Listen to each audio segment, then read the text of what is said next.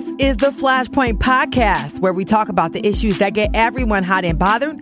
I'm your host, Cherri Gregg. The focus is the Me Too movement. Me Too founder Tarana Burke recently released a TED Talk saying what many believe to be true. Sometimes the Me Too movement that I hear some people talk about unrecognizable to me. From the Kavanaugh hearings to the public dragging of folks on social media for minor transgressions to radio stations banning songs like It's Cold Outside as too rapey. I simply must go. Baby, it's cold outside. The answer is no. Baby, it's cold outside. The question is Has the Me Too movement shifted to become a twisted witch hunt and censor? And how do we refocus on its original intent? That is, the survivors. With me in the studio to discuss this flashpoint is Gregg Feistman. He's a professor at Temple University who specializes in public relations, reputation management, and strategic communications. We also have Dr. Monique Howard. She's executive director of Women Organized Against Rape. And finally, we have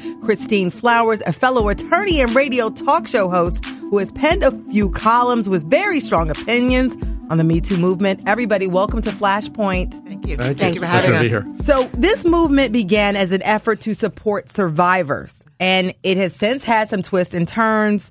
Has Me Too gone too far? And Dr. Howard, I'll start with you. I don't think, and thank you again for having me. I don't think that it's the movement that's gone too far. I think it's the translation of the mm. movement that has gone too far. So let's go back about 10 years when Tarana Burke really started this movement as an opportunity for survivors of sexual assault and sexual violence to have a space to tell their truth. Mm. It was then revamped last year around all the sexual harassment allegations that came out of Harry Weinstein, California and yeah. California and Weinstein, and then the list began to grow.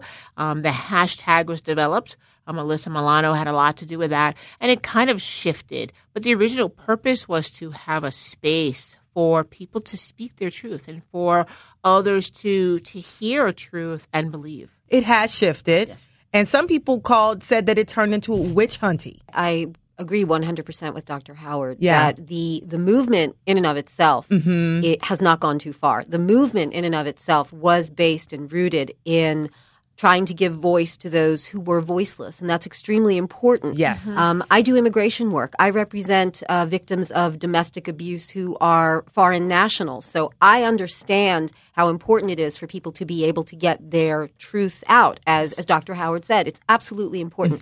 What I found happening, and I think it really did, it, it I, I hate to use this word, but it almost metastasized when it was grafted onto the entertainment field and politics. And it was sort of taken out of the hands of the women who were survivors saying, listen to us, please. And it became an institutional thing where you had all of these voices all of a sudden coming out and attacking people like Harvey Weinstein and what have you. But it snowballed into something that almost Tarana Burke and the original founders of it couldn't stop. And that was a way of weaponizing victimization, um, depriving certain people of due process, which really, as you as an attorney and I as an attorney would be very upset about. But what happened Yeah. um, with the rollout of it is troubling. Now, Gregg, you know, this has been this shift that uh, both Monique and Christine mentioned has been a PR nightmare for lots of companies. It's been a PR nightmare for survivors who had to come forward and put their names and their faces on the line. It's been crazy. Can you provide some context for that? Yes, well, I certainly agree with, with what Monique said about how the, the translation has shifted. Um, and to Christine's point, certainly looking at it from a legal aspect, and that's one aspect, but there's also the court of public opinion. Yes. And the court of public opinion makes its decision almost instantaneously, especially in this day and age of social media, whereas the court of law has due process. That takes time. From a public relations point of view, organizations and individuals who are accused of this have to operate in the court of public opinion. Mm. Is it a nightmare? It certainly can be. Any allegation this serious, you have to pay immediate attention to, and you mm-hmm. cannot just put it under under the rug and ignore it. We see what happens in all kinds of situations when organizations and individuals ignore an accusation.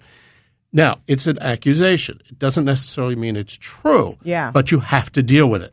Which takes that whole due process thing, throws it out the door because the public opinion has nothing. It, they ignore due process. Public opinion happens less than overnight.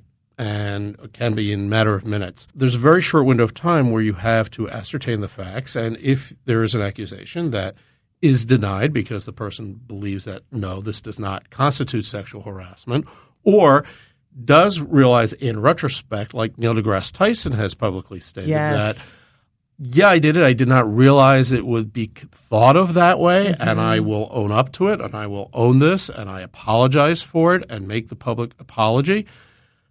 That's the fir- good first step. I think there's another aspect to this, especially in organizations now. Is yes, you have the individuals, a Matt Lauer, Harvey Weinstein, those sort of people who have done this kind of action. But what about the organization that has created an atmosphere where, for lack of a better term, it's okay to Yeah. do that? There's a cultural aspect, an and that's institutional part of what this mm-hmm. whole Me Too movement was about was mm-hmm. to put an end to rape culture, add more um, bodily autonomy mm-hmm. to for for people who have once who are survivors now. And I- and I want to ask this because you know Gregg brought up a point. I mean, organizations had cultures. Rules have shifted. America had a culture, and which brings me to this song, "Baby, It's Cold Outside." Okay, Th- this was a song that was created in the 1940s uh, at a different time, and now because of the Me Too movement, because culture is shifting, it's been banned as part of like it was part of like normal holiday song play, and now it's no longer. The rules have changed, haven't they? Sure, sure. The rules have changed, and I think that what happens is uh, we have to shift along with them. And so, a song that was okay in the 40s and the 50s may not be okay today. If we sit down and and pick apart the words, and and it's unfortunate that we that that's where we are. That um, there are still many people that are challenging the shift from a rape culture to a culture of consent. And so, if we really examine some of the wordplay of the song in the early on, in, in the beginning of the song, and even in the middle, she is kind of she's saying no. She said, I should say no. And then the next verse is she says no. And I watched, not only did I listen to the song uh, a couple of times last night, I also watched a couple of the videos that were out during that time. And there was kind of a struggle ish struggle between her putting her coat on and him taking it off, and her putting on her hat and him taking it off. And, and, and there was a kind of a, you know, no stay, no stay. Um, and so her decision of no wasn't adhered to. And then it appears from the video and the words at the end of the song as though that she did change her mind, but I'm not quite sure it's 100% under her volition. However, we'll get to the house. I'm holding you back. I'm holding you back. You can no video, but you It's can on the see song. what's going on. Right.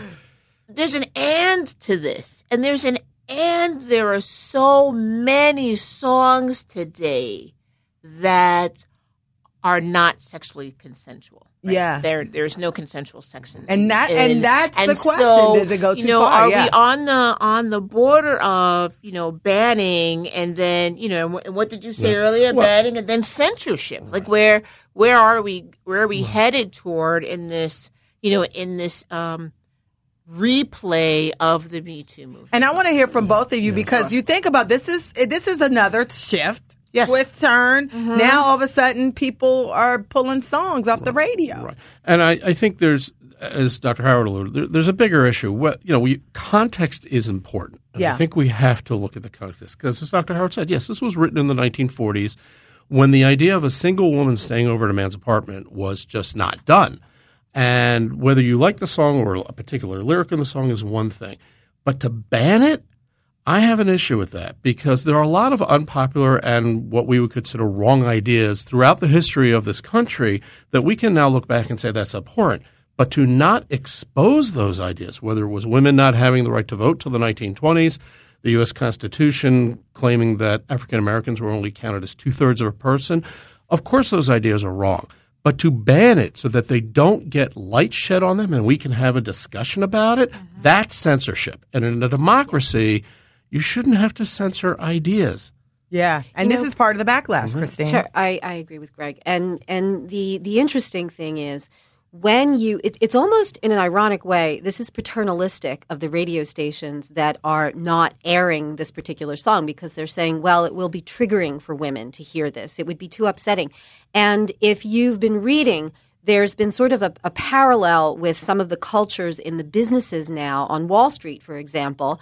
Men are no longer willing to have dinners, no longer willing to engage in after hour socializing with women for fear of being attacked and called out for sexual uh, improprieties. And so what you have there is women are going to suffer because of that, Absolutely. because they're going to be deprived um, networking opportunities. So it, in the career, I- exactly. Absolutely. And so I don't Mentorship, think it's a absolutely. real jump to say that that focusing on this song and focusing on the, you know this particular uh, context is is going to lead to a situation where we are going to have a balkanization in society mm-hmm. and we are going to be telling women okay we're doing this for your own good you've told us that you don't want to be involved in any improper activity so instead of instead of men learning how to deal properly with women, we're just going to cut you off entirely, and it's it, it's a dangerous dynamic. I think. Yeah, and I and this is part. But let's you know slow down for a second because with movements, you know, we were in rape culture full head on. Uh-huh. People, you know, being forced to take shirts off at work mm-hmm. on one hand, and now we on this other end where. No men will, will you'll have drinks with women after work. The Mike fear- Pence rule. Yeah, and so um, yeah, the Mike Pence rule. And so how do we? Because mm-hmm. movements kind of go back and they go too far, and then how do we get back to this? You know, this middle because part of that is we have to make change. Right, right, and I think it's part of it's part of the work that we all have to uh, sign on to to do, which is continue to to make places for people to have conversation and and to voice our opinion and our, our ex- expertise around centering those opportunities for for conversation. And so that that to me is what this whole song is about is we are we're losing our opportunity to have conversation um, by by centering by banning things. And then the pendulum will not swing back to the center where we can self-correct right? So i know that we're way off to one side right now. So we went from from you know um, the couch, right? The the, the beating couch or in the in Hollywood, right? Um, and the director is taking advantage of women, and that's that's not brand new. No, You know, this that's- has been going on that's for it. generations. Forever. Forever. Adam and Eve. Bibles. Right. Yeah, there were Bibles in the there were Right. So in firing people um, because of the court of public opinion without shifting the policies in place that allow the behavior to take place. That's it. And if you take away opportunities for conversation, then the, the, the addressing the policies, it never happens. And the shifting the policies that allow it to for for individuals that are assaulted to never have a place to go forward because there's no real sexual harassment policy that does not destroy um, your career and doesn't blackball you for something that you worked so hard for. Those are the things that we need to continue to have conversations about. Yeah, and, and go ahead. And, and even more than that, uh, because a lot of the pushback, from, certainly from the business world, will well, there are policies in place, and a lot of organizations do have policies. The problem is they're not enforced. Yes. So it's not a question of rewriting the policy or maybe updating the policy if necessary. It's the fact that the organizations are not listening or obeying their own policy until a victim goes public and lawsuits are involved. And at that point, you're too late. If you av- if you enforce your policy in the first place, if you walk the walk and not just talk the talk, a lot of this stuff can be dealt with. And, and I want to mention the fact that, you know, the Kavanaugh hearings were very traumatic to most Americans. And just seeing all this happen, I mean, and, and people have been wondering, I mean, the people have taken, and I, I'm not saying that, um, any incident is wrong, any incident that makes people feel uncomfortable, but it's like the even minor incidents are taken and treated almost the same as very egregious crimes in some instances when you talk about the the place of public opinion. And so I think that is a big and I know Christine you've written about this issue because it is sort of like everything is elevated to this level. Well, that's and, exactly yeah. what what what um what Monique was saying, what Dr. Howard was saying that the the the, the purpose of Me Too was extremely important, but what's been happening Yeah. to it is the problem. I see, and and I know I know Monique has seen victims who have suffered serious serious Yes. abuse and to have them analogized or placed at the same level as someone who has received catcalls or someone who has been, or the comments have been made that have been objectionable. They're objectionable, but it's not the same as being raped. It's not the same as being, and so there mm-hmm. there are gradations and levels of abuse. And I do think that the problem is that we're conflating bad behavior sometimes with abuse and persecution, and and that needs to be addressed too when we try and bring that pendulum back to the center. Right, and when the pendulum comes back to the center, then we'll have we'll have a place to have a conversation. Again, the conversation piece of communication and and the boundary setting and the conversation around boundary setting is not not what's going on. Yeah, and I want to. How are you know survivors taking all this? Because this was this movement was for survivors, and now I mean, even you know, uh, Dr. Christine Blasey Ford. I remember seeing her, and it all of a sudden it shifted, and you know, it took her great courage to come out, and then the whole thing shifted to something else, and she was kind of like thrown to the side and, and and suffering. How are survivors handling all of this? Well, there- there's in a in a variety of ways, right? And so this is very triggering times that we live in. Um, not notwithstanding the fact that it's the holiday season, but you know the constant the focus on it. If you're in a particular place in your healing, then you may not be ready to deal with the the onslaught that the media has right now around sexual assault and sexual violence. For some people, um, some survivors, this is this is a really it's a great moment, right? It's a watershed moment, and that um, people are having conversations about a topic that we didn't talk about, right? We don't talk about sexual harassment. We don't talk about consent. We don't talk about how to really treat people. That's not dining room conversation, right? It's not, you know, um, what does no really mean? Can you pass assault? We don't. We don't have those conversations, and so there's a great opportunity for that to happen if if we take advantage of it. Um, and then there were others that are really watching the critical pieces and how dismissive we were, or many people were, of Dr. Ford. And how she was treated and how, and how she was spoken to. And the fact that, you know, um, Kavanaugh behaved in the manner in which he behaved in, and it was still acceptable by the majority of the people in the nation, and he got a new job. You know, and there's no way in the world that you could have walked into any job interview that you ever had and behaved in the way that he behaved and walked out with a job. I mean, that's really that's really telling. And so, if you're a victim of sexual assault or sexual violence or sexual misconduct, and you watch that, the translation and the perception may have been, my story may not matter. This is what happens when my story. and so out. people go back into hiding at the same time. Right. I know a lot of um, people were upset at the at the same time that you know you can have allegations that are that are that you can't even prove, and and and and that stop block you from being able to move Well, forward here's in the life. thing with, yeah, with with some of the instances that go on. Um, and so I, he was in college, and to many of the of High the school people, the high, Blasey high Ford, school, yeah. that many of the people that this happens to, that the allegations are against the perpetrator, it's a point in time. It's not a big deal to them. Yeah. had a couple drinks, did something, moved on, went on to the next game on the following weekend. wasn't a big deal, right? Our culture supports that because we that's the kind of culture we live in. His behaviors as a male jock supported sexual harassment. It's not a big deal to him. There's, I'm not surprised he doesn't remember it. yeah, It's not. It's not a monumental moment for him Yeah. to remember. It's not a monumental moment for many of our perpetrators to remember it because many of our society, our society says, "Oh, you know, that's what boys do." It's a what? monumental moment for the victims. And I don't, and and I, and I hear what you're saying, and I taught in a boys' school, um, so I know the dynamic in a boys' school. Um, and they are they're they're they're great kids, but they're rough and tumble. But I think, and and Gregg can speak to this point. I think one of the reasons that people who supported Judge Kavanaugh, now Justice Kavanaugh, were were upset is that they saw their fathers, brothers, uh, uncles, um, boyfriends in his position and what happens in the court of public opinion we're not talking about due process that's right he wasn't he wasn't charged with any crime he couldn't be charged with any crime because the statute of limitations had long since passed but his reputation was really on trial and so they were you know Blasey Ford was credible. Dr. Blasey Ford was credible. The other accusers were not quite as credible. And as you go further, further back, you have to look and say, well, you know, the credibility of the accuser is one thing. What kind of damage is being done to the reputation of the person who has to really basically play defense? He's not able to come out and say, I didn't do this, I didn't do this. And so the anger that he presented at the hearings was understandable to some people who had felt themselves falsely accused.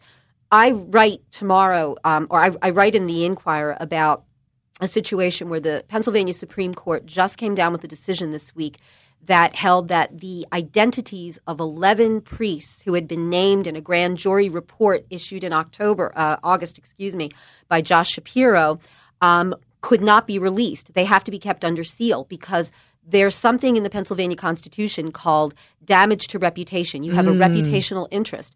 And if their names were released, their reputations would be would be irreparably damaged. This is not Even if it was found to be not true. Yeah. Exactly. And it's a due process issue with respect to reputation. You're not even talking about people going to jail. You're talking about people losing their reputations. And and and, I, and Gregg, I do want to you Mm-hmm. to bring that up because you know survivors, people who have been uh, victimized, have a right to have their stories heard. At the same time, you know, if if if if you know things didn't have, I mean, literally, you could ruin someone's life. Perfect example is several years ago when the Duke lacrosse, men's lacrosse team was accused of, of multiple rape. And in fact, once an investigation was done, it was found it did not happen. Those young men's lives were ruined. Some of them were seniors. They were they had lost job interviews. They had lost job offers. Um, it does happen. I'm not saying it happens a lot, but it does happen where there are false accusations. And let's not forget that harassment and sexual assault is not just limited to women. Yeah. Okay? It does happen the other way as well. So when we're talking victims of assault, we have to incorporate everybody. Um, and, and I, you know, I don't want to lose sight of that. Um, but I, to reference the Kavanaugh hearings, I think the public perception was that that was a trial. It was not a trial. It was a job interview, as Dr. Norman put out. And she's right in that in a business setting, no one would ever get that job. But it wasn't just any job. It was a seat on the Supreme Court. Lifetime appointment. And, and was just going to affect all of us for the next several decades. So again, I come back to context is critical when we look at these things and talk about these things. And I'm glad we are talking because the problem, one of the problems in this country right now is the polarization where people don't talk to each other. Yes. They talk past each other. And I now I want to shift the, the focus of this conversation to another piece of this because we live in a society, you know, uh, mass incarceration is real. And we talk about giving people second chances. In the Me Too movement, do we talk about second chances? Because there are people who admitted to committing acts. Not all of the acts are crimes, but they've lost their jobs. Their reputations have been damaged, if not destroyed. When do we say, okay, we can rehire these people. They can come back to work. What do they need to do to be able to come back, use their skills? And maybe they were excellent at their job, but you know, they were involved in some, I mean, some Something questionable stupid. behavior. Right, just something stupid. Because should they be banned forever? We're letting people who were drug dealers and robbers come back into society and move up. Should we allow these folks back in? Why are you looking at me? Um, it's a really good question, Cherri. Thank you so much. Um, you know, I I hear you, and and and I I do think people deserve a second chance. I think for me the key is, and, and the and the thing I just said is that this was probably not a very important part or point in the perpetrator's life. It was a very monumental uh, point in the victim's life. Somebody needs an apology. Yeah. And so I think that one of the first things, and thank you for, for talking about the fact that Neil did it at least, is I'm sorry. It may have been me. I've, I've done that. I may have done that. Smells like something I would have done. Read like something I would have done. No harm, no foul. Or I didn't. I didn't mean to do that. Something that something that feels like it's an authentic apology, and then let's take it from there. Um, many of the cases, many of the things that's going on is there's no apology. There's not even a. It sounds like something I could have done. Let Not me- even an Well, acknowledgement in some we're not cases. even yeah. gonna, yeah, we're not even going to acknowledge it nor apologize for it. And, and, a, and a good, sincere apology goes so far, and it's so important. And it would have been so helpful for many of the people that careers now are destroyed, right? Have to to um, re rebrand, right, and work on their reputation in the court of opinion, right? So Yeah. now, you know, yeah, these people are coming back and they want to come back on television or back on the radio or back on their cooking show, but you know, we're we are as as the public are the jury are the jury. We will decide that. Um, but uh, the apology, a real sincere one, would have gone a really long way. Monique is so right. I just want to reference one Yes. one example of what you don't do when you apologize, and that's Kevin Spacey. And I used to adore Kevin Spacey. I mean, I still adore him as an actor, but when he was outed, let's say, as an abuser, he tried to twin that by coming out as um, as gay, and it was it just sounded so tone deaf because instead of he said i apologize i'm sorry and i have issues and i'm gay and it was it was like he was combining the fact that And he was people an who were abuser LGBTQ are like, what? That has nothing to do with Not abuse. a thing It at all. nothing to do with abuse. authenticity. Yeah. So, Yeah. so what Monique was saying is very, very true. If there's a, if there's a, an apology from the gut, from the heart, saying I am sorry, And I got to throw this in there, and maybe and Gregg jump in because does it? Because trying to rehabilitate yourself in the the center of public opinion. Does it matter the egregiousness? Does it matter the egregiousness of the act? Because sometimes in the Neil deGrasse case, I mean, he was touched somebody's arm, made them feel uncomfortable. This wasn't a full out jump on, held you down situation. And so, does it matter what what how do how you rehabilitate yourself? The egregiousness of the act does that matter? Does that play into how how you how you come back in to um, general society? I think your point is well taken. It, it sometimes can be a matter of degree because we have to define harassment versus abuse versus assault, those sort of things. But it, in any reputational situation, whether it's a, a company like Starbucks had an incident in Philadelphia this past year, yes, you have to start with acknowledging and apologizing. That's number one. Except for all, all the four of us sitting in the studio, everybody's made mistakes. Okay, nobody is perfect. Absolutely. All right, Every, everybody you know has the so-called skeleton in the closet. But if you apologize, okay, I think the public will be all right. They're owning up to it. They're owning what they did. We'll give them a second chance. Now, if you blow it the second or third time, there's not going to be as much forgiveness. But you know, if you apologize, okay, doesn't mean your Yeah. life is over. Yeah. It just means you apologize, and now let's work on how you make your But I mean, people better. have been forced to step down. They they apologize. They had to leave their job. Sure. Then they can hopefully, through that apology or whatever, be able to come back. But you know, because this is Flashpoint, I do have to wrap this up. Really, you went that quickly. I know. We, we, I want to get your final thought. I mean, the Me Too movement has been exhausting for survivors and scary for employers uh, who don't know how to deal with this. And it's been devastating for many people caught up in this. What will be the next iteration of this movement and what needs to be done to ensure that it does what it was intended to do? Well, I think, um, and and I'm very grateful to to Gregg and Monique and to you, Cherri, for actually having the conversation. I think it's opened up the conversation. It's actually gotten us away from saying boys will be boys and said some behavior is is not only inappropriate, it's criminal. At the same time, it's also focused uh, attention on extre- uh, extremism, the extremities of a movement, and how you can take something good and turn it into something not so good. So I think the next step is how do we both honor and respect victims and at the same time impress upon them the importance of respecting the rights of the accused. I keep coming back to that as as an attorney.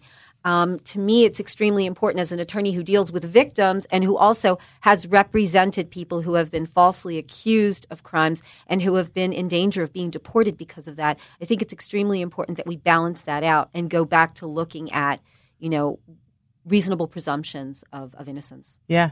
And uh, Dr. Sure.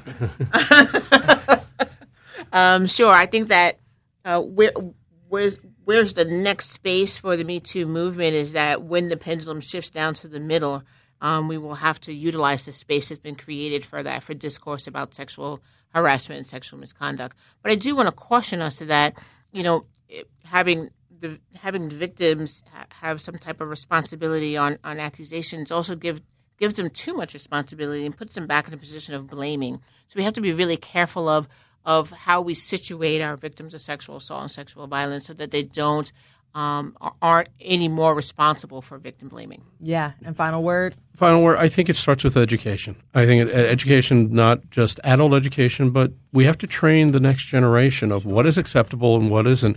And on a very short term basis, if people are worried about might I be accused? It's really simple. Just don't be a jerk.